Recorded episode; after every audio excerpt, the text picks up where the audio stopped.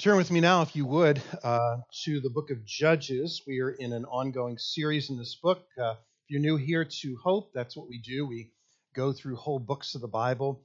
Uh, we may take a Sunday or two at the end of the month to recognize Advent, uh, but uh, typically that's what we do. We go through whole books of the Bible so you don't hear what I want to tell you, but you hear what the Lord wants to tell all of us. We are in Judges 15 that's if you're using the Blue Church Bibles, page 272. This chapter, these events are so strange and so seemingly incredible that you can actually lose sight of the purpose of these events. Uh, you do need to remember this as we read through the passage. In Judges 13, there was a Christophany. That is an appearance, uh, if you remember, of the pre incarnate Jesus Christ and he'd come to the future parents of a man named Samson and announced to them this purpose that the birth of your son, the birth of your son Samson, verse 5, shall begin to save Israel from the hand of the Philistines. That was the promise. The Philistines, along with all of the nations that uh, had still been left in the land, were actually teaching God's people. Everything was backwards. Uh, the nations were, in a sense, catechizing Israel uh, in all sorts of abominable teachings. The Canaanite tribes were oppressors, and they, they had conquered Israel and then turned them into slaves and captives. There was a sort of uh, reversal of what was supposed to happen in redemptive history. God had freed his people from, uh, from slavery, and now the people had willingly allowed themselves to be enslaved. And the Canaanites, in this case the Philistines, were extremely cruel, and uh, uh, they, um, they uh, Israelites actually, over time, capitulated to the Philistines, becoming like them, even willingly being under their leadership. They peacefully coexisted with the Philistines. They submitted to them in all things, their law, they did business with them. They entered alliances, we might even say covenants with the Philistines. They intermarried with the Philistines and they worshiped the Canaanite gods with them. Now, there have been people who believe um, that we are holier, perhaps more moral than God, and have said, This is horrible what's, what, what they read in this chapter. It's horrible that God asks Israel to remove these people from the land. And uh, I get that. I think we all should understand that. We should all get it. This is what we're about to see over the next couple of chapters is ugly. But what is forgotten is that these nations, these unbelievers, have been shaking their fist at God for hundreds of years, suppressing the truth in unrighteousness for hundreds of years formulating other gods to worship for hundreds of years and have been uh, oppressing God's people for hundreds of years. Now, like Rahab, they could turn to the Lord if they had wanted to at any time. So, this is Israel's singular task. You read of this task given to them in Deuteronomy. It's repeated, uh, certainly in Exodus. You know it when it is given to the people in the day of Joshua, and that is that that that someone must lead the people, must deliver the people out from under the boot of the Philistines. So that Samson, as a judge, as a deliverer, this one man, is supposed to do for God's people what God's people had refused to do themselves for hundreds of years drive out the Philistines drive out the Philistines. Instead, as our chapter begins, Samson is going to the house of a Philistine not to make war, but to make love. Here we pick it up, the, the action here in Judges 15. Here now the reading of God's word. After some days at the time of wheat harvest, Samson went to visit his wife with a young goat. And he said, I will go in to my wife in the chamber. But her father would not allow him to go in. And her father said, I really thought that you utterly hated her. So I gave her to your companion. Is not her younger sister more beautiful than she? Please take her instead. And Samson said to them, This time I shall be innocent in regard to the Philistines when I do them harm. So Samson went and caught 300 foxes and took torches. And he turned them tail to tail and put a torch between each pair of tails. And then he had set fire to the torches. He let the foxes go into the standing grain of the Philistines and set fire to the stacked grain and the standing grain, as well as the olive orchards. Then the Philistines said, Who has done this? And they said, Samson, the son in law of the Timnite, because he has taken his wife and given her to his companion. And the Philistines came up and burned her and her father with fire. And Samson said to them, If this is what you do, I swear I will be avenged on you. And after that, I will quit. And he struck them hip and thigh with a great blow. And he went down and stayed in the cleft of the rock at Etam. Then the Philistines came up and encamped in Judah and made a raid on Lehi. And the men of Judah said, Why have you come up against us? They said, We have come up to bind Samson, to do to him as he did to us. Then 3,000 men of Judah went to the cleft of the rock of Etam and said to Samson, Do you not know that the Philistines are rulers over us? What then is it this that you do, you have done to us? And he said to them, As they did to me, so I have done to them.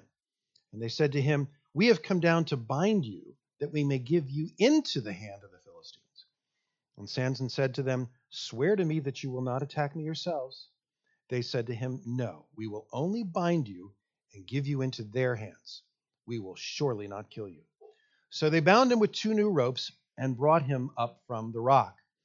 When he came to Lehi, the Philistines came shouting to meet him. Then the Spirit of the Lord rushed upon him, and the ropes that were on his arm became as flax that has caught fire. And his bonds melted off his hands. And he found a fresh jawbone of a donkey, and put out his hand and took it, and with it struck 1,000 men. And Samson said, With the jawbone of a donkey, heaps upon heaps. With the jawbone of a donkey have I struck down a thousand men. As soon as he had finished speaking, he threw away the jawbone out of his hand, and that place was called Ramath Lehi. And he was very thirsty, and he called upon the Lord and said, You have granted this great salvation by the hand of your servant, and shall I now die of thirst and fall into the hands of the uncircumcised? And God split open the hollow place that is at Lehi, and water came out from it. And when he drank, his spirit returned, and he revived. Therefore, the name of it was called En-hakkore. It is at Lehi to this day, and he judged Israel in the days of the Philistines 20 years. This is the word of the Lord. Lord God, give us your wisdom uh, from your word. Help us to recognize it is your eternal word that is it was is without error, and so Lord, uh, make it move into our hearts so that we too are shaped by your inerrant word. In Jesus' name, amen. Well, this morning we're going to look at uh, uh, four aspects to this story, perhaps four, four takeaways as we move through the passage and look at Samson. We're going to look at what it's like to fall asleep to sin. Uh, we're going to look at the Lord's command upon us to put sin to death. And then we're going to look at this sinner's prayer, maybe not the one you're thinking of, but Samson as he cries out to the Lord and prays to the Lord, what his prayer is like. And then finally, a sinner's peace, that you and I, as sinners, can still have peace. So, asleep to sin, putting sin to death, the sinner's prayer, and the sinner's peace. So, let's look at this idea of uh, being asleep to sin and what that does to the human heart. Uh, our chapter opens with a knock at the door at the house of the beautiful Miss Timnath, and um, she is the you know the knockout Philistine girl that Samson had seen and told his parents with his eyes, "Get her for me, she's mine." And when the door is opened, um, imagine this: there sta- stands Samson in lieu of flowers with a young goat. Now, I know this is kind of hard to imagine, ladies, but um, a guy showing up at your door with a young goat in the ancient Near East just screamed, I'm in the mood for love. Uh, seriously, this would be like a guy in a tuxedo with two dozen roses and a ring in his pocket. It just smells a little different. You just have to use your imagination. Anyway, Samson has already, remember, been betrayed by his wife. Uh, but he doesn't seem to hold any grudges against her, at least not for too long. Or maybe simply with Samson, this is typical of him, his lust is actually greater than his anger. Uh, and uh, perhaps his anger was taken away because he took it all out on the 30 Philistines at the end of chapter 4 when he killed them. So he tells his, wife, his wife's father, it's finally time to consummate this marriage and make up in the bedroom. But the problem is, after Samson killed those 30 Philistines, his father in law married his daughter off to Samson's best man, who was also a Philistine. Now remember, Samson should have nothing to do with Philistines. He shouldn't marry a Philistine. He shouldn't have a best friend. He shouldn't have a best man who's a Philistine. But that's the kind of guy Samson is. So the father, a Philistine, marries his Philistine daughter off to his best man, the Philistine. And we're supposed to shake our hands our heads at this because if you hang out with the Philistines, you end up ultimately behaving like a Philistine. You hang out with the Philistines, you start to get the ethics of a Philistine. You get their uh, compromised morality, their compromised logic. The text is clear about Samson's compromised logic. After Samson burns down their crop and their barns, it's a, it's a tit for tat morality that goes on here. And it's a remarkable act of cowardice, by the way. The Philistines don't attack the attacker and burn Samson, but instead they burn his wife and his father in law. And remember, Samson's wife had chosen to be loyal to her Philistine countrymen by being, uh, by, by telling the joke, remember, under the threat of, of being burned alive if she didn't do that. So, what happens when she does give them the correct answer to Samson's uh, joke? They burn her alive anyway. They burn her alive anyway. She and her father. So in verse 10, the Philistines come against Judah to do to Samson as he did to us. It's this retributive justice, this tit for tat morality. But then notice in verse 11 that Samson adopts the same Canaanite logic. As they did to me, so I have done to them. And as we said last week, the irony throughout Samson's life is actually the extent of his weakness. He is a very weak man. He's an extremely weak man. He is morally weak. He never rises above the Philistine morality. And it's not just that Samson has fallen asleep on his true calling to get rid of the Canaanites completely and to just do this sort of nanny nanny tit for tat morality thing. It's worse than that. Because all Israel, all the men of Judah, they rebuke Samson for even doing as little as he does. They didn't even want him to do that, uh, to, to just get the Philistines back for what they'd done. Notice at verse 11 they have an army of 3,000 men. But down at verse 15, there's only a thousand Philistines at this point. But they tell Samson, those 1,000 rule over us 3,000. What are you doing? Don't fight back. Leave it alone. Let them continue to rule over us. Let them continue to oppress us. Let it just lie there. Let it be. Now, here's the point you fall asleep on sin, and sin will master you. When you fall asleep on sin, sin will have its way with you, sin will master you. I've had a number of friends and counselees uh, over, over the years who have been in AA. And it's interesting that, that folks in, in Alcoholics Anonymous have tripped over a biblical truth they'll get they'll, they'll tell you that it's not only the alcoholic but the whole family of the alcoholic that gets absolutely comfortable with their sin and their sickness some of you have been in families where, that, where there is addiction uh, one person's addiction can take over the whole family. And uh, uh, it, it's it's a very strange thing because you try to deliver this person and, and, and you out of this bondage to their addiction, and you perhaps even meet with the whole family, and the family starts to put push back on you. They want to hold on to their old equilibrium because it's what they know, it's what they're comfortable with. They don't want change. So that the family often doesn't want the alcoholic to get sober. They don't want the family to get better. They begin to like their self pity becomes a part of who they are. They like the excuse that it gives them for a lack of transparency with others, for a lack of love that they show to others, for a lack of intimacy that they give to others in friendships. And they like feeling even like martyrs. They like it. If somebody comes in to try to save them, they'll say, What are you doing to us? Just leave us alone. So, no temptation isn't common to man. Let me ask you this this morning. What sins of yours have you come to like and be comfortable with? There's a bunch of sins that we, perhaps when you became a Christian, knew immediately, I can't do that anymore. And you found yourself not tempted by them anymore. But typically, there's one or two that we've, we've continued to become comfortable with. We wouldn't like it if somebody took them away.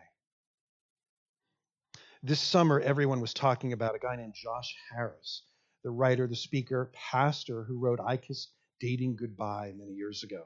And they're talking about him because he announced not only his divorce from his wife, but his disavowal of all those books that he had written, and that he is no longer a Christian.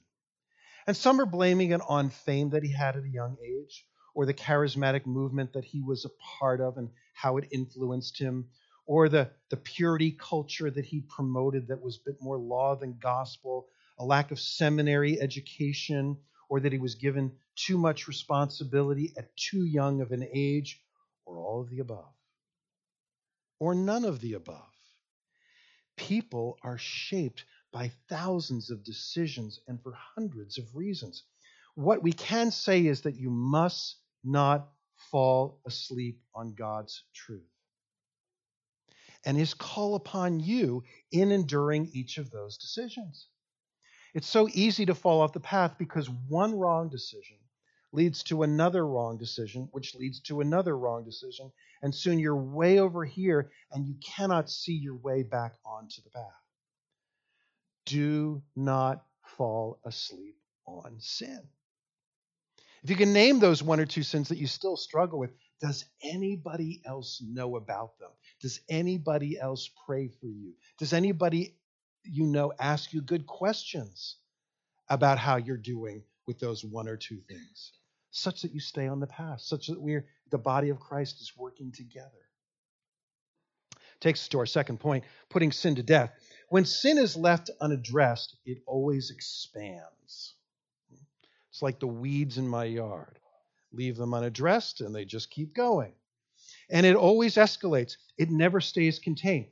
Notice that the 300 foxes here is a numerical escalation from last week. Because last week, remember, there were the 30 suits of clothes on the line in this riddle that Samson had with the Philistines. Well, this week it es- escalates to 300 foxes. You're supposed to see those numbers grow. And here we have a, a, a we, we, have uh, in, in, my backyard a, a fox that's often uh, wants to creep into our yard. When my son was a, a young boy, he actually went out back to, uh, to chase the fox. No surprise, foxes don't want to get caught, and they run. And uh, if you notice that, foxes, almost like sin, they, they can't be caught. You, know, you chase and you chase and you chase. So the image here now of Samson chasing after these foxes, some people think they were jackals, I, I think we're supposed to laugh at this because this takes some time. You can't catch 300 foxes in an hour. And then he's going to take them two by two. This is a, a plan that only the three stooges and Samson would come up with. Right? You're going to take them two by two and you're going to tie their tails together. And you're going to tie the tails together around a torch in the middle and then release them in pairs into a wheat field in the grain stores and in the vineyards and through the olive groves of the Philistines. Now, it sounds funny, but this is a full scale attack on the economy of the Philistines. This is a full, t- uh, full scale attack on the Philistines. Suddenly, Samson's comic revenge turns deadly serious. Burning the standing grain, the fields of wheat, destroys the food that's on the way, the harvest that's, that, that, that they hope will come in, the food before it's harvested. Burning the stacked grain, that's, that's lighting a candle, if you will, to the barns. It destroys the storehouses that will get them through the winter. And destroying the olive groves means um, no oil for cooking and for frying.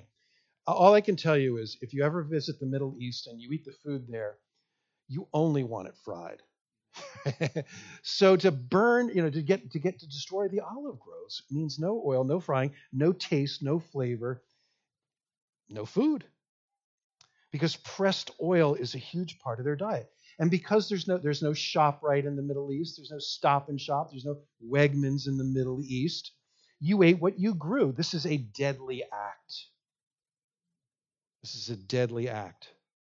An act that would create a slow death for the Philistines. Again, this is retributive for Samson. They ruined his fertility with his wife. So his motivation is to ru- ruin the fertility of the fields and the vineyards and the fruit of their farms for years to come. And if there is no life, there's no fertility for, for the people of God or the, the people of the Philistines. So, so for Samson, this is just tit for tat. But, but by God's hand, this merely retributive justice is actually going to accomplish, don't miss this, it's actually going to accomplish what God intends to put death to death. What Samson does will ultimately be deadly no food, no life. But not only that, by doing this, Samson's also destroying what the Philistines would have offered to their idols. It was the practice of the Philistines to offer up to their god Dagon um, and Baal the first fruits of their crops. That's how they stayed right with their gods by, by burning uh, and offering up to the gods the first fruits. But by burning up all their fields, there would be no first fruits. Therefore, there would be no worship of false gods in the land. In a sense, Samson gives the one true God, Jehovah, the first fruits of the promised land as a burnt offering that the Philistines should have had, that Judah should have. Don't miss the amazing irony. Samson's mayhem, Samson's total destruction, what he means for evil, God uses for good. So that when the Philistines burn Samson's father in law, when the Philistines burn alive Samson's wife, as evil as that is, you now have evil Philistines killing evil Philistines. Israel never accomplished that. But the Lord sets all of this in motion. He does what the people of God will not do and cannot accomplish. He's going to put sin to death. He's going to put sin to death. Not Samson, not Samson at all. Remember verse 7 and 8, Samson is hiding. He's hiding. Samson then, he's, he's had enough. Um, he's satisfied his own very limited retributive justice that's all about Samson. He wants nothing more to do with the Philistines. He's satisfied to let them to continue to oppress God's people. He's uh, satisfied to let them to continue to enslave God's people. He's ha- just fine with them murdering God's people and raping Israel and their land, but raping their women and killing Israelites. He's staying in the cleft of the rock. He's fine. I'm okay. But what is God's purpose for Samson? What is God's purpose for Samson? God's goal is that Samson remember, Samson remember, deliver all Israel from all the Philistines. That's God's goal for him as, as he was called to be a Nazarene. Now, it's true, you never hear Samson do this, but let's do some accounting from God's perspective in the passage. What has Samson lost so far? what does his side, what does Samson's side of the ledger look like at this point? So far, all that Samson's been deprived of is a pagan wife with whom he never should have tied the knot in the first place. He never consummated a marriage with a woman he never should have married in the first place. In other words, on Samson's side of the ledger is no loss at all. He really didn't lose anything. He was protected from things. But what does the ledger say on the side of the Philistines? So far, they lost 30 men in Ashkelon. That was back in chapter 14, verse 19. Then they lost all their crops around Timnah. And then, according to chapter 15, verse 8, they lost all their men at Timnah. When Samson slays them hip and thigh, it means that they were the bodies were piled up. So that in spite of the fact that Samson wants nothing more to do with the Philistines and the Israelite men want nothing more to do with the Philistines, the scoreboard shows that Samson has done by the Lord's hand all that he's supposed to do. Now, I know some of you in, in, in, a room like this, would be unusual if there were not. Some of you in this room say, This is what I hate about Christianity. This is exactly what I hate about the Bible blood and guts and this military stuff. This is so violent. I believe in a God of love. But I, I, I, need to ask you to stop for a minute. Stop and think for a moment.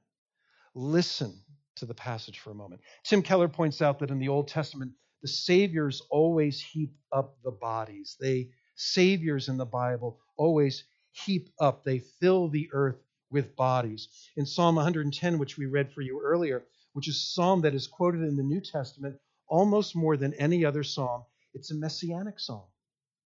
And a psalm that's talking about Jesus, the Messiah.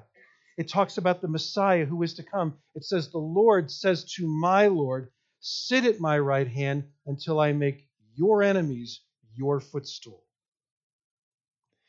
In other words, Messiah, the second person of the Trinity, sits at the Father's right hand, and he will crush the kings on the day of his wrath. He will judge the nations. He will heap up dead bodies, hip and thigh. He will put enemies under his feet. And think of, maybe think of the most beautiful chapter in the entire Bible, Ephesians 1. It's one of the, the loftiest, most glorious chapters in all of Scripture. Paul, looking back at what the greater Samson has done, then says, God has raised him up and put everything under his feet, and he's seated at the right hand. Well, when did God the Father raise this God the Son up? When Jesus put death to death on the cross when Jesus put sin to death on the cross and he ascended. God raised him. Friends, the sin that we spoke of before, that, that sin to which many of us fall asleep to, those sins that lull you into acceptance, are you ready to put them to death? The church is always called the sanctification. Are you willing to put sin to death. One of the words that the, the Puritans used, John Owen would, would often use is the word mortification. Are you willing to put sin to death in your life? Those sins that you're aware of, that, that, that, that you know of. All of us see, we're supposed to see ourselves here. All of us are Samsons. We think we're pretty strong morally. We think of ourselves as pretty competent. We think of ourselves as not as bad as other people. But when it comes to our favorite sins, maybe at this time of year, maybe we've recognized we're gluttonous. Maybe it's gossip. Maybe it's pride. Maybe it's lust. Maybe it's greed. We're relaxing in the cleft of the rock of our own lives, and we like it there. And typically, wherever that cleft of the rock is these days, you've got your phone with you. So you can bring all that sin with you and have it whenever you need it. What is the sin that we hold on to that we're not putting to death? That won't work. Jesus died so that you died. Jesus died for all your sin. He put sin and death to death. And he did not let up until three days later when it was all over and, he, and, the, and the bodies were, were piled high sin and death. You see? So that we're now supposed to die to self. We put sin to death. We mortify sin. Like Samson, in this sense, the Spirit is moving upon us to put sin to death, hip and thigh, and pile it high. Every day, there should be one small way that you're recognizing, I'm trying to do this. Where you, you back, you, you hack away at your sin. So, so, where are you doing that? Where are you chipping off? Where are you chipping away at the sin in your life? Thirdly, the sinner's prayer. Samson is ultimately found by the men of Judah, and he allows them to tie him up and basically drop him like a bomb in the midst of the Philistines. And in verse 15, he again breaks his Nazarite vow because he picks up once again a piece of a dead animal. Of course, we had him tearing uh, open the lion last week and, and reaching in to scoop into the carcass of a dead animal, breaking his Nazarite vow. Well, now he's picking up the, uh, the jawbone of the ass, and uh, specifically a jawbone that would still have teeth. And he starts slaying the Philistines, think about it, with a, with a weapon that smiles at them as he kills them. Right? It's a firearm that grin, grins at the, at the Philistines as they're slain. What a gruesome event this would have been. Uh, Samson out Shamgar's Shamgar. Samson does the one job that Israel should have done and wouldn't do, and he finally begins to do what was prophesied about him. And he's used by God to do it. More than this, this is the first time, the very first time, we explicitly read of Samson seeking the Lord, seeking Yahweh. You, in Hebrew, it's emphatic, you have given this great salvation by the hand of your servant. Think about this. This is the first time, too, that Samson is lowly. Samson describes himself now as a servant. He's needy. He's a needy servant. And he says, Now am I going to die because of thirst and fall into the uncircumcised hands? Rescue me, he's saying. I'm your servant. Here is Samson for the first time, dependent on God. Here is the Savior confessing that he needs saving. He's praying. He's asking for help. We've repeatedly heard that Samson's power is not his own, but comes from God's Spirit. But now Samson finally acknowledges it himself. He admits that he's anything but self sufficient. He's dying because of the lack of something that God easily provides every single day water. He praises the God of living waters. God does for Samson what he did for all Israel in Exodus 17 and in Numbers 20. He's bringing water out from the rock. All because Samson prays. Verse 18, he called upon the Lord. Now I know that there are people among us today who are in trouble. You're not at peace. You've had bad medical news. Maybe you are being bullied. Maybe you have bills that you can't pay. Maybe you are out of work. Maybe you want to be married and you're not. Maybe you're married and you wish you weren't. Listen. Listen for a moment. Have you turned to the one who has the power to make the mountains and the seas? Are you trying to do all that in your own strength? Or have you, have you, have you reached out to the Lord? Have you said to God, I thirst, I need, I've got to have, and gone to the one who can give it to you? Think about this. If Jesus prayed, if Jesus, the greater Samson, had to cry out to God and say, I thirst, how much more do we? when we thirst. And yet, so many of us are trusting in ourselves, making the Lord the one that we go to as a, as, a, as a place of last resort. Or we even think God can't be bothered. I have this one. Pray without ceasing. Meet with the Lord multiple times a day. That is your birthright by the new birth to come to Him often, to the, to the table, to the throne of grace, with freedom, with confidence. Do it. Pray to Him. And finally, the sinner's peace. Look who is involved with God's people and look at what they're doing here in the passage. Look at the Father. What is he up to? One of uh, my fellow pastors uh, likes to say that the, the, the Lord in Scripture loves to laugh, and he sure does here. Remember Psalm chapter 2. Uh, Psalm 2. Why do the nations rage and the peoples plot in vain? The kings of the earth, the rulers, take t- counsel together against the Lord and against his anointed, saying, Let us burst the bonds apart and cast away their cords from us. He who sits in heavens laughs the Lord holds them in derision. Here is Samson wrapped up with the cords being dropped into the middle of the Philistines, and the Lord laughs as the Spirit moves upon them. And Samson breaks the bonds, and a bomb goes off in the middle of, of, of the Philistines.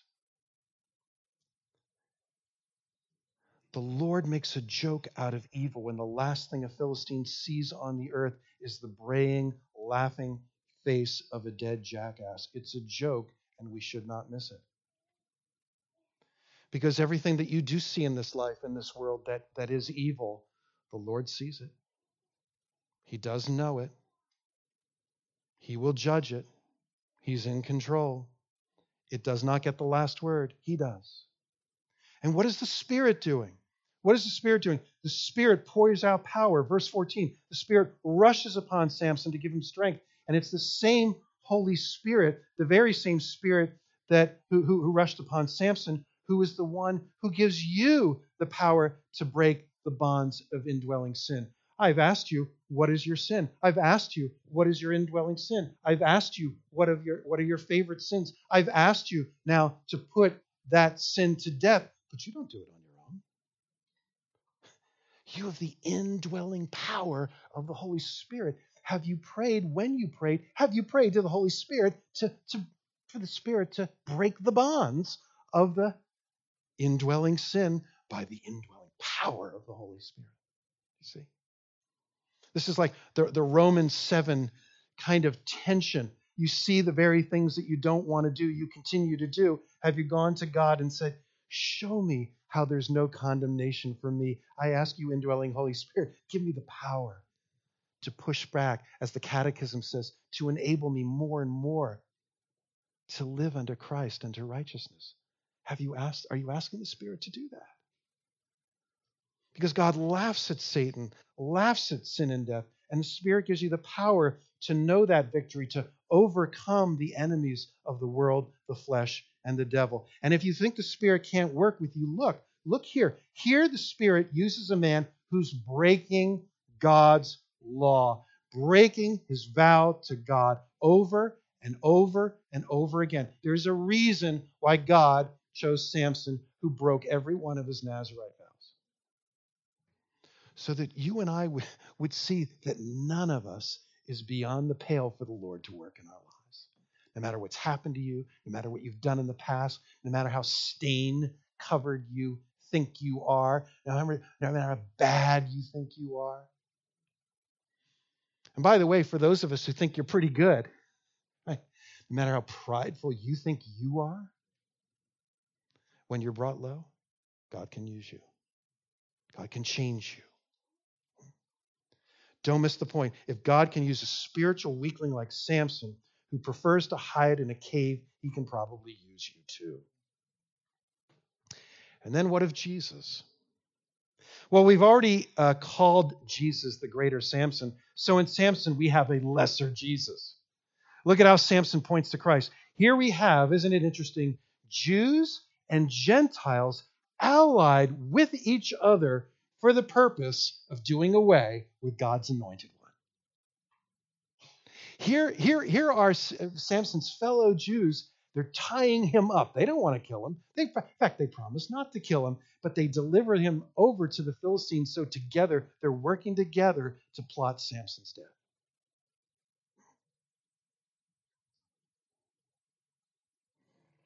I hope that sounds familiar. Here in Micro, in Timna, Jews, Gentiles, a picture of all humanity is uniting to kill the deliverer of God's people. They together bind him up and do away with the bridegroom who simply came to love on this day, to love his wife. And maybe that explains the goat that he brought as well.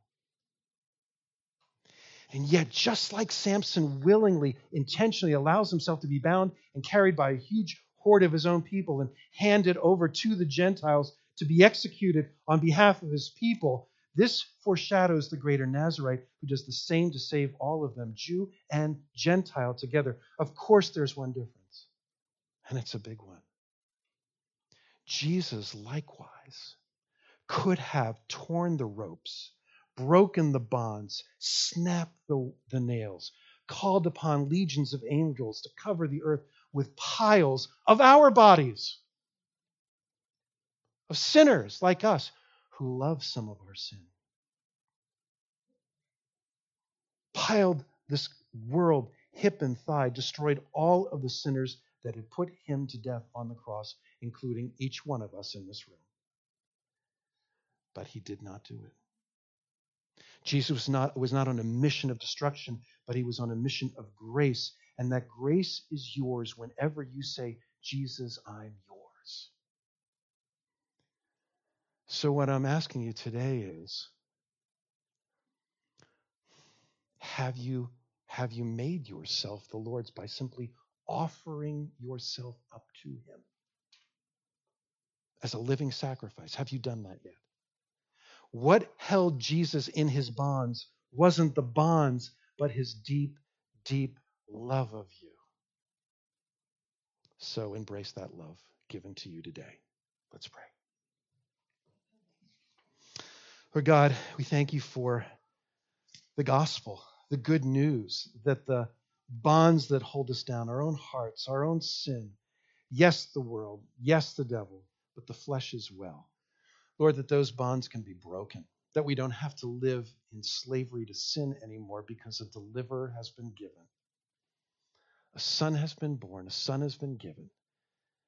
That at Christmas time we can recognize in the, the God man Jesus, born in such a way, dropped in the middle of sinful humanity.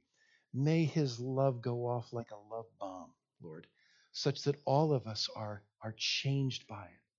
And instead of dying because of it, we simply die to self and are made alive to Christ. Lord, do that in our hearts. In Jesus' name, amen. What I'd